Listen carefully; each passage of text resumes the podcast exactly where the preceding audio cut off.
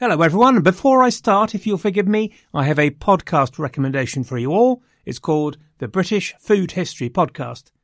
I recommend it to you on the rigorous selection process that I really like it, and maybe you will too.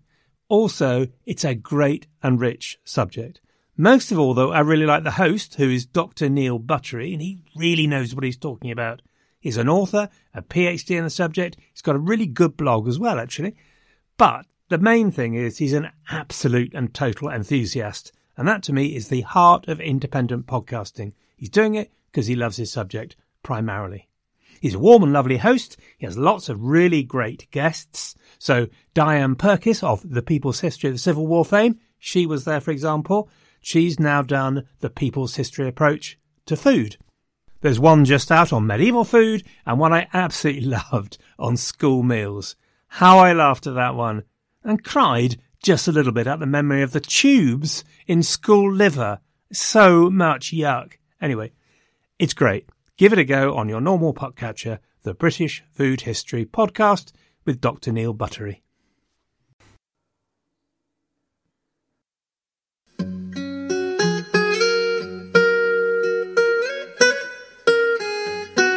Hello, everyone, and welcome back to the History of England, episode 73 Return of the Jedi. So, last week we left Henry and Eleanor in control after an uncharacteristically well organised fight back, albeit a characteristically dishonest fight back. But in the hideous language of business, we also gave everyone a heads up about a monumental, honest to goodness, no poo bloomer on its way, because in one short year, Henry and Eleanor were to throw away all the advantages they'd won and precipitate one of the most remarkable crises in English history. During 1262, the localities and knights of the shires were given a constant reminder that the provisions of Oxford and Westminster were dead. The king's sheriffs were in power, the normal old type of eyres were in progress, i.e., the ones that ended up leaving you feeling poorer, rather than the ones that allowed you to raise grievances against badly behaved sheriffs. Now, it's not always easy to gauge the level of discontent at a local level in times medieval, but there's a great quote from a royalist lord here. He visited his estates in Sussex and in a letter noted that it would have been all the better for the king if he'd had on his side such preachers as his opponents had, which builds a picture of a continuous undercurrent of complaint and disgruntlement. Politically, Louis of France tried to deliver arbitration between Henry and de Montfort to try and finally put to bed all those arguments about money, but to no avail. Henry called in the finest lawyers to stick it to de Montfort, and it's pretty doubtful that de Montfort tried any harder to reach an amicable settlement. Before October, the whole thing had crashed and burned, which meant that at the October Parliament, de Montfort suddenly showed up with papal bulls confirming the provisions of Westminster. Clearly, de Montfort had been working away to counteract Henry and Eleanor's earlier masterstroke with the Pope, which is all well and good, but you also have to ask that if Henry had decided to talk de Montfort into coming back on his side, would those new papal bulls ever have seen the light of day? Would de Montfort maybe just have filed them under B1N? Once again, there's a slightly uncomfortable relationship between de Montfort's private interests and the public cause. But it is also worth noting, isn't it, just how remarkable de Montfort is. He has the power and influence to get the Pope to go back on his previous commitment to the King of England. Meanwhile, Eleanor had a crackdown on Edward. He might be her flesh and blood, but sometimes flesh and blood needed to be told what to do, so she basically made him remove all the troublesome young men from his household. The aim was to isolate Edward and teach him who was boss. So, for example, Roger Leyburn was stripped of his goods and most of his lands. Roger Clifford was made to pay up his debts. The impact of all this was to create a group of embittered wild boys from the Welsh marches. It didn't take them long to cause trouble. In August 1262, the king had to issue an order preventing them from going to tournaments where clearly they were stirring up trouble. But the really big honest to goodness no poo bloomer that Henry and Eleanor committed, the piece of mindless vindictiveness that would give them another three years of grief, was their treatment of the De Clares. I think it should be clear by now that the De Clare family was so powerful as to be almost a balance here between success and failure. So, in July 1262, Richard de Clare had died, which meant that the next in line was his 18 year old son, Gilbert, also known as the Red Clare, a name unlikely to indicate a quiet and retiring manner. So, what do you do? One option would be to take this opportunity to put the bloke permanently out of business if you're sick of being at the mercy of a big family. And if you do this, you do it properly, you kick them when they are down for several minutes so that they don't get back up again. Or alternatively, you give them a big hug. You tell them how sorry you are about dad and welcome them into the big happy family that is the Plantagenet family. What you categorically do not do, unless you're blithering idiots, of course, is just to give them cause for mild irritation without finishing them off. So, of course, this is exactly what Eleanor and Henry do. They refuse to confirm Gilbert in his estates. They proposed an allocation of dower to Gilbert's mother that would have alienated prime de Clare lands out of Gilbert's hands. And to cap it all, they decided that now was the good time to start an inquiry against his father on the basis that he might have usurped royal rights. There has never been a Hector as unhappy as Gilbert. In March 1263, he publicly refused to do homage to Prince Edward as Henry's heir. By this time, the truth was beginning to dawn on Henry and Eleanor. In January 1263, in a complete reversal of previous policy, Henry suddenly confirmed and published the provisions of Westminster and promised to rule by them. Henry started talking with de Montfort in France, trying to get him back on side, rather than trying to give him a shoeing. But meanwhile, the Welsh borders had gone up in flames. In November 1262, a revolt had started among the Marcher Lord Roger Mortimer's tenants, and before long Llewellyn had joined in, and Herefordshire was burning. And into this delicate and inflammable situation stalked the leopard. Edward had been upbraided by his father, rather unfairly, he had to think, for letting his lands in the Welsh marches suffer in this way. So Edward arrived back in England to restore control. Surely this would be the chance his disgruntled ex householders had been waiting for. Edward would call them back to his side, and they would muller the Welsh together, and all would once again be sweetness and light. But not a bit of it. Instead, Edward arrived back with his new friends from France, from the sun soaked lands of Champagne and Burgundy, full of the words and habits of the fashionable French. Flying in the face of the provisions, he gave offices and castles to his new foreign friends. I mean, really, do me a favour. What was it about the Plantagenets that meant they just couldn't get the message? So, the taper had duly been applied to the political powder keg. Edward struggled to have any impact on the Welsh uprising because the English would do nothing to help him. And his now doubly embittered ex household, Clifford, Leyburn, et al., joined together and summoned a man they knew could help. That man was de Montfort. Away in France, de Montfort knew he was in a good position. He was untouched by any sense of compromise from last year, having been away in France, and so could make a better leader than Gilbert de Clare, who through his brother Richard's earlier defection was implicated in the royal resurgence. De Montfort knew the extent of discontent. He knew he could combine both ecclesiastical and secular support. He had the military expertise to make it stick he despised Henry. It should be clear now that he had two parallel motivations a genuine commitment to the cause of reform and the commonwealth of the realm, and a genuine commitment to earning vast amounts of money and land for the long term security of his family. The first would win him power and everlasting fame, and the second would earn him death and mutilation. Around the 25th of April, de Montfort therefore arrived back in England. He came back as the one magnate completely unaffected by any suspicion of compromise or double dealing with Henry and Eleanor. His adherence to the provision of Oxford had never wavered, and now the cause of reform was very much focused on him. In the words of David Carpenter, he'd become the leader of the first political movement in English history. He'd become the leader of reform, and uniquely in English history so far, he'd become the head of a populist movement.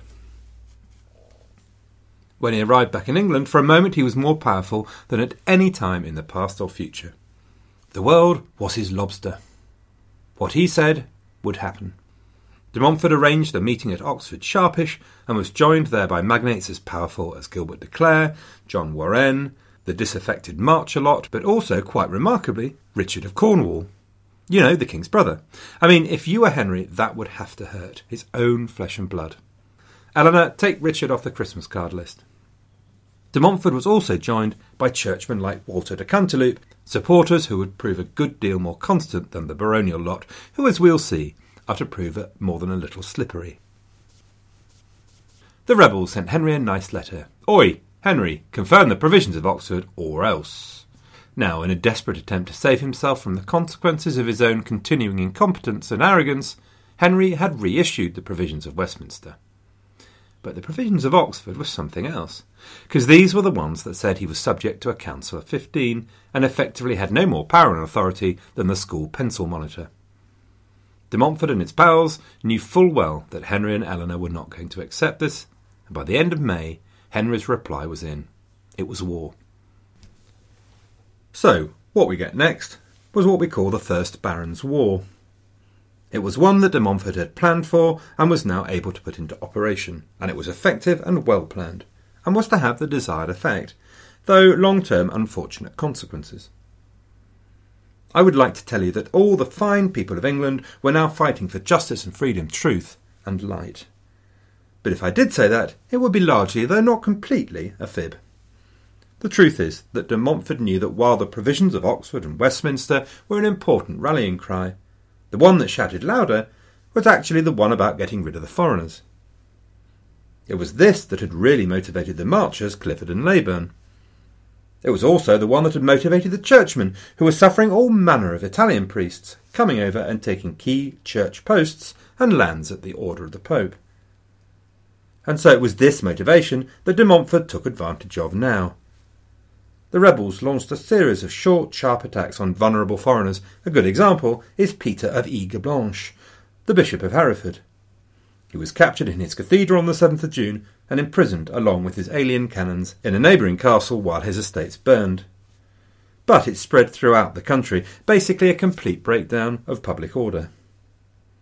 Here's a little contemporary quote that sums it up, and also reflects the topsy turvy nature of the whole thing. The barons with a great army waged war against all their enemies. At Hereford they seized the bishop and all his canons who were foreigners, carried off all their treasures, sold all they could find on the manors, and ravaged many of the manors with fire. Always carrying the king's standard before them, they seized the castles belonging to the king, and some others, and they placed new constables in them, all of whom they made swear fealty to the king. The quote reflects the same fundamental truth that Cromwell would face 400 years later. No one knew what to do without a king. So they rebelled against the king in the name of the king. Actually, what they do is they blame the king's evil counsellors. Though let me be careful to guard against any anachronism here. There's no suspicion in the 13th century that anybody had any thought of removing Henry, let alone the institution of the monarchy. In response, Henry dug deep into the toolbox of his leadership skills he appointed a series of local military captains and castellans, told them to deal with the rebels, and fled to the Tower of London, taking his wife and son with him. Butch or what? Within three weeks, in 1263, de Montfort orchestrated the collapse of the Royalist cause. Although the rebellion was active throughout the country, London and the south east were the key.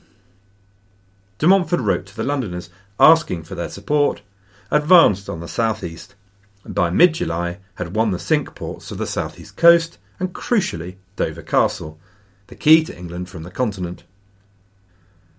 The baronial party clarified their demands, and now were completely uncompromising. Now it was not just adherence to the provisions and rule by native Englishmen. Foreigners were to be banished from the kingdom, never to return. The flames of xenophobia were well and truly fanned. Popular feeling all over the country was summed up by one chronicler who wrote that the common people despised everyone who could not speak English. Well, it's been a long time coming, but here it is the fight back of the despised and downtrodden English speaker after two centuries at the bottom of the heap. That well known alien, de Montfort, had at last helped the English get in touch with their own national feeling. Feelings in London were running high. Henry and family were in something of a jam. The last time they'd taken refuge in the tower, they'd done so as part of a plan. There'd been lots of food and money stored up, and well fed, beefy men at arms ready to do their bidding. This flight, though, hadn't been planned, and it just so happened that the cupboard was bare. And in the words of the chronicler, there was no one in the city who would give them a halfpenny of credit. The London oligarchs had come back to Henry and told him that they'd had a love letter from Simon and urged him to accept the provisions of Oxford and get rid of his son's knights. Henry was now in agreeing mood. All the bravado of 1262 disappeared. But Edward and Eleanor were men of sterner, if not particularly brighter stuff. Edward had a plan. So, if our problem is that we haven't got any money to pay the soldiers, let's go and get some. Just outside, west of the city walls, was the round church of the Templars. The new temple area, as it was called, was famed as a deposit for the wealth of the rich and the famous.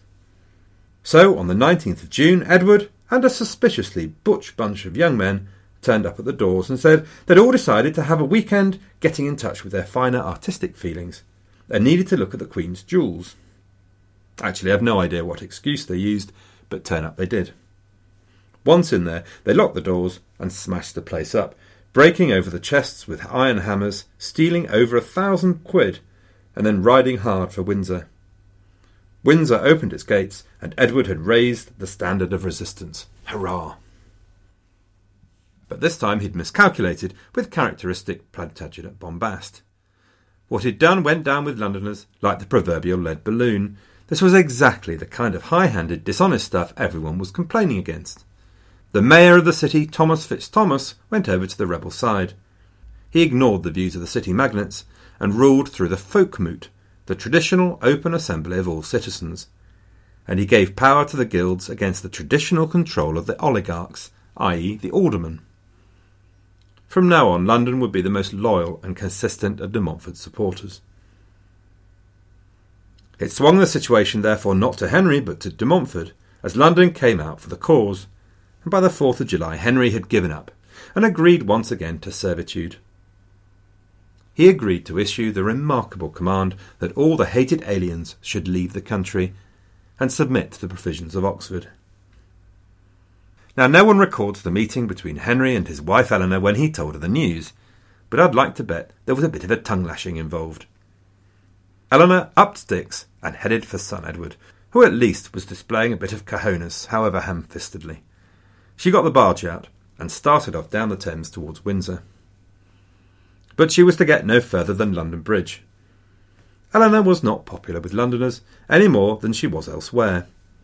Her association with the Savoyards Men who were both foreign and military had focused resentment on her, in addition to irritations such as the collection of the Queen's gold, which is one tenth of all fines collected by the Crown. And unfortunately for Eleanor, they saw her coming and spread the word. As the barge approached the bridge, Eleanor was pelted with anything that came to hand paving stones, rotten vegetables, and worse, insults. Now look, in medieval times, this just doesn't go down well. Neither Eleanor nor her son would ever forget the insult of the common man getting above themselves. London's relationship with her monarchs would remain very difficult until after Edward's death. London had not just caused trouble, it had broken the code. The event raised the temperature of the whole affair and introduced an element of bitterness.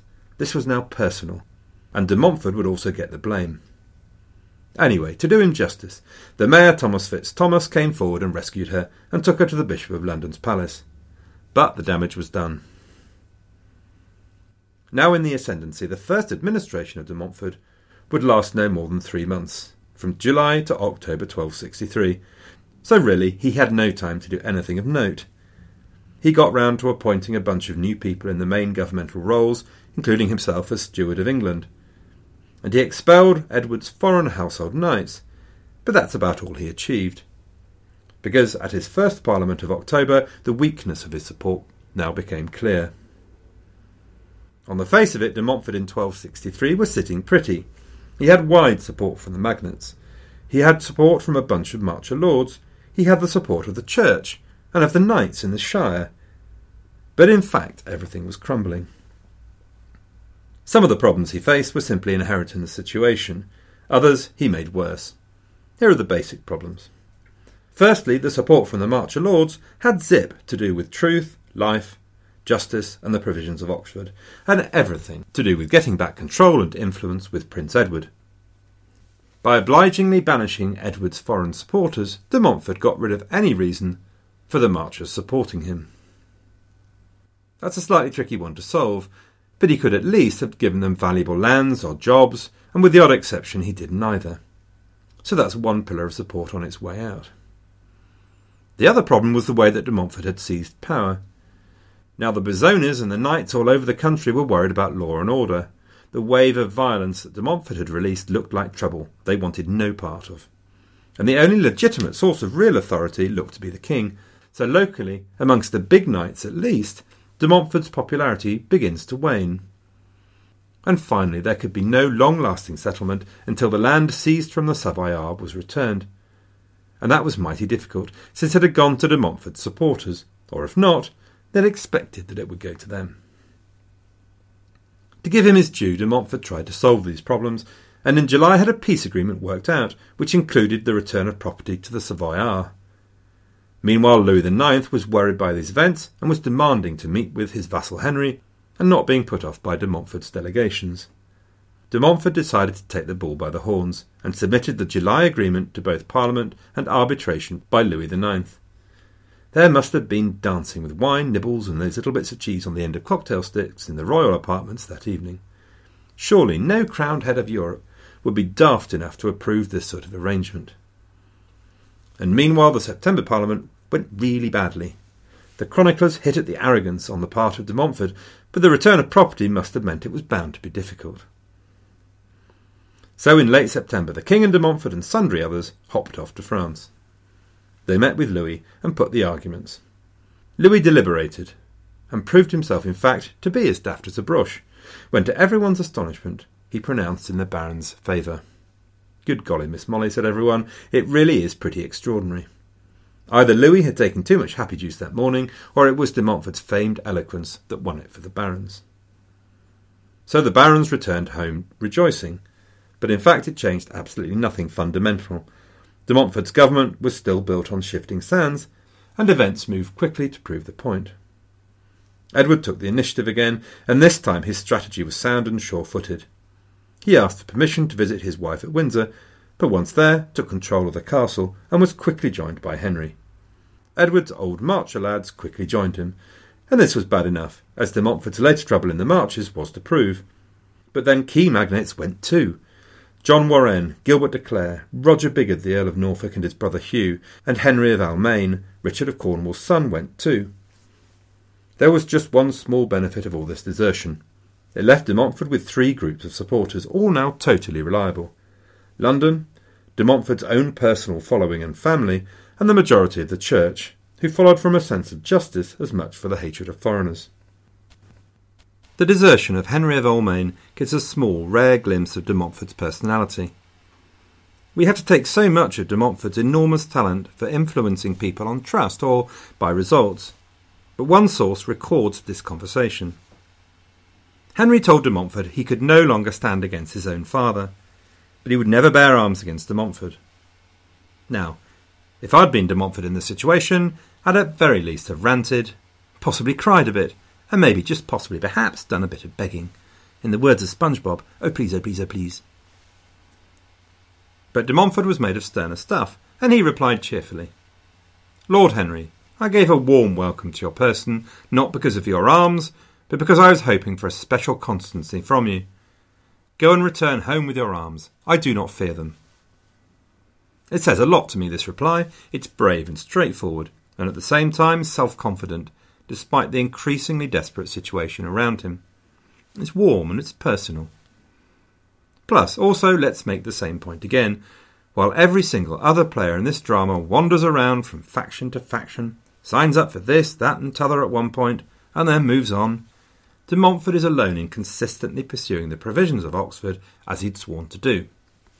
Oh, and of course, trying to make a shed load of cash at the same time. So now, once again, there were two armed camps, and this time the royal camp had the initiative. First of all, both parties agreed once again that Louis IX was the answer and that they'd submit the whole deal to his arbitration once more. But while they were waiting, Henry and his allies acted. In the marches, the most powerful of the marcher lords, Roger Mortimer, attacked and burnt the isolated de Montfort manors. At the same time, Henry and Edward moved to Oxford and they took control of the great offices of state. They took Winchester and the Cinque Ports of the southeast coast, and it wasn't until they marched on Dover that they had to deal with a setback. De Montfort, meanwhile, had a problem. He was really pretty helpless. He was secure for the moment in his power base of Kenilworth in the Midlands, but he was too far from the action. So he refused to be distracted by Mortimer's attack on the manors, which were basically indefensible in the marches, and instead he marched to London, his only other significant power base.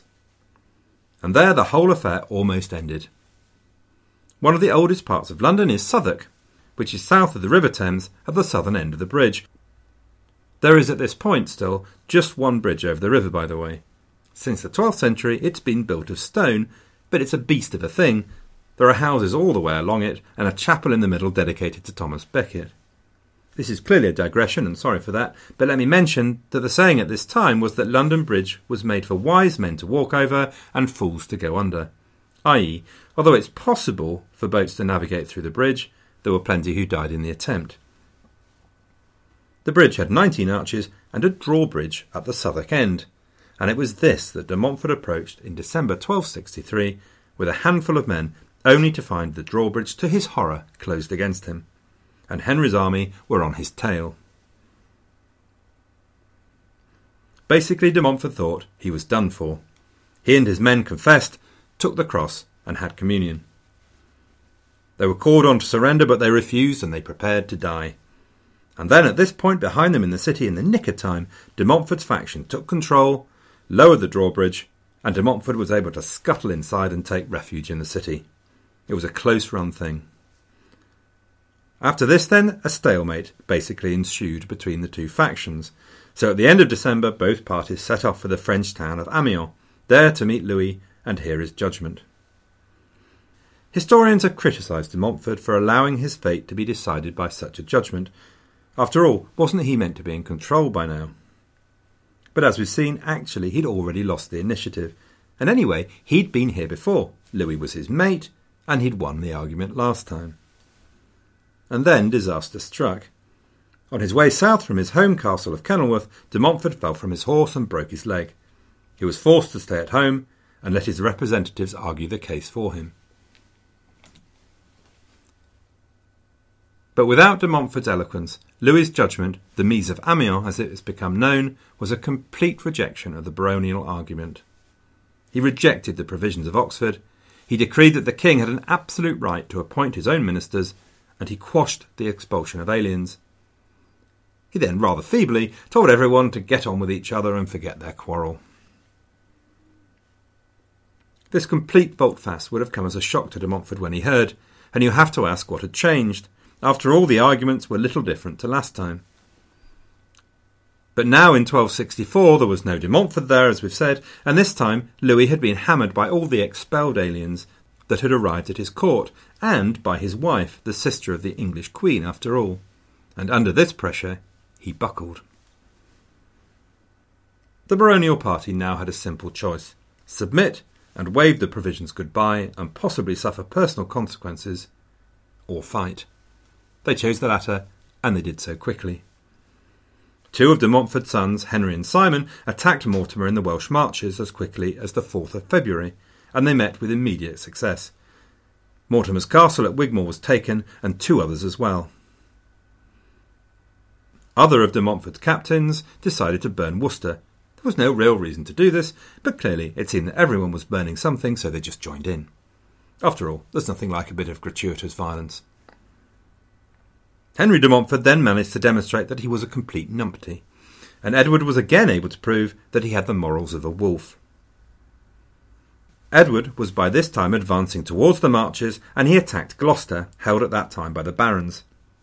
He failed to take the castle, and was then trapped by Henry de Montfort's advancing force. Surely here was the chance to end it all, or at very least strike the Royalists an incredibly damaging blow. In desperation, Edward asked for a truce. Not a chance, of course. No one would be that stupid. Except Henry de Montfort. He agreed that he'd withdraw as long as Edward promised not damage or attack Gloucester in any way. Off he went back to Kenilworth, there to get an absolute earful from his dad. I mean, what were you thinking? And meanwhile, in direct contravention of the truce he'd just agreed, Edward entered Gloucester and put it to the sword. Now, at this point, rather oddly, Gilbert de Clare rode back into the de Montfort camp and made de Montfort's position look way better. It's odd time, maybe, but rivalry in the Welsh marches with Mortimer may have had something to do with it. Gilbert would soon be regretting his decision, though, because from here on in, things went from bad to worse for the baronial party. Probably led by Edward and Richard of Cornwall, Henry arrived back in England. And although he couldn't take Dover Castle, he could afford to ignore it for the moment, and he struck hard and fast at de Montfort's heartlands in the Midlands. De Montfort tried to draw him off by attacking Rochester Castle south of London, but Rochester was strong, and Henry ignored him and on the 3rd of April he won a great victory at Northampton, capturing the castle, the entire garrison, and de Montfort's son Simon. Leicester itself was next to submit, and then Nottingham. Henry then moved south. He relieved Rochester, and he set off for Dover. If Dover fell, de Montfort would be left with virtually London alone. That de Montfort was losing the war was evident from his attempts before this to negotiate, but the Royalists now had the bit between their teeth. They could smell blood, and there would be no compromise. We've often said that in medieval warfare, it's not really about battles, which are just way too risky. It's a game of siege and counter siege. But now de Montfort really had no options left. He left London in May with as large an army as he could manage, though it would have been way smaller than Henry's, and crucially, probably had one third the number of cavalry. But de Montfort knew he was now drinking at the Last Chance Saloon. Which seems like an appropriate place to leave it, on the edge of a cliff. Next week we'll find out how de Montfort fares with his desperate throw of the dice. For the rest, thank you again for all your comments and support. Good luck and have a great week.